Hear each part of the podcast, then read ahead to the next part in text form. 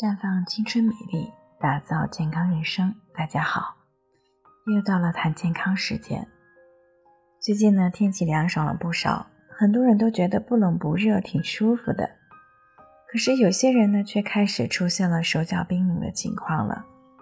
如果是比较瘦的女同志怕冷呢，大家都会觉得很正常。可是如果胖人怕冷，就会让人有些疑惑了。毕竟在大家的观念里，胖人的脂肪又多又厚，应该不怕冷才对。但生活当中确实存在胖人怕冷的现象。孙女士呢，就是其中的一个。她今年二十九岁，身高一米五七，体重呢却有一百三十一斤，特别的怕冷。秋分之后呢，这种怕冷的情况就更加明显了，这让她很是苦恼。其实怕冷与胖瘦。没有直接的关系，而是与身体产生热量的能力有关。我们都知道，燃气、煤、柴火这些燃料呢，在含有氧气的环境当中，遇到火种就会燃烧产生热量。在这个过程当中呢，无论是少了燃料，还是少了氧气和火种，都不会燃烧释放热量。那人体也是这样，人体呢有三种这样的燃料，分别是糖类。脂肪和蛋白质，正常情况下呢，主要是糖类和脂肪在氧气和火种的参与下，通过细胞来产生热量，供人体维持体温、抵御寒冷来用。所以说，哪怕是脂肪再充足，在氧气和火种不足的情况下，同样无法产生足够的热量。那人体热量不足，自然就会怕冷了。而细胞获取氧气的能力呢，与铁的含量、血液的粘稠度等方面有关，这也是缺铁性贫血的人怕冷的原因所在。那么，人体火种又是什么呢？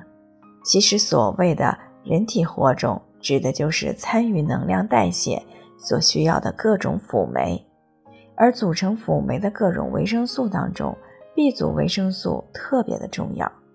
而 B 族维生素又属于水溶性维生素，很容易流失，需要每天来摄入。但是现在的生活饮食方式呢，又导致了 B 族维生素摄入不足，从而呢影响了热量的产生。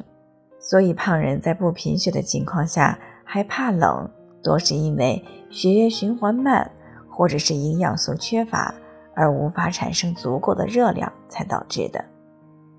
因此，对于胖又怕冷的人来说，补充营养、促进血液循环，便可以解决怕冷的情况。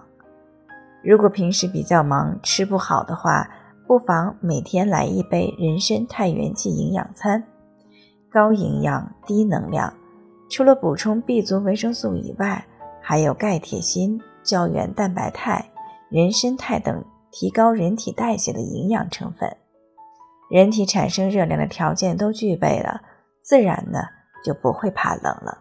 最后呢，我也给大家提个醒，您可以关注我们的微信公众号“普康好女人”，普是黄浦江的浦，康是健康的康。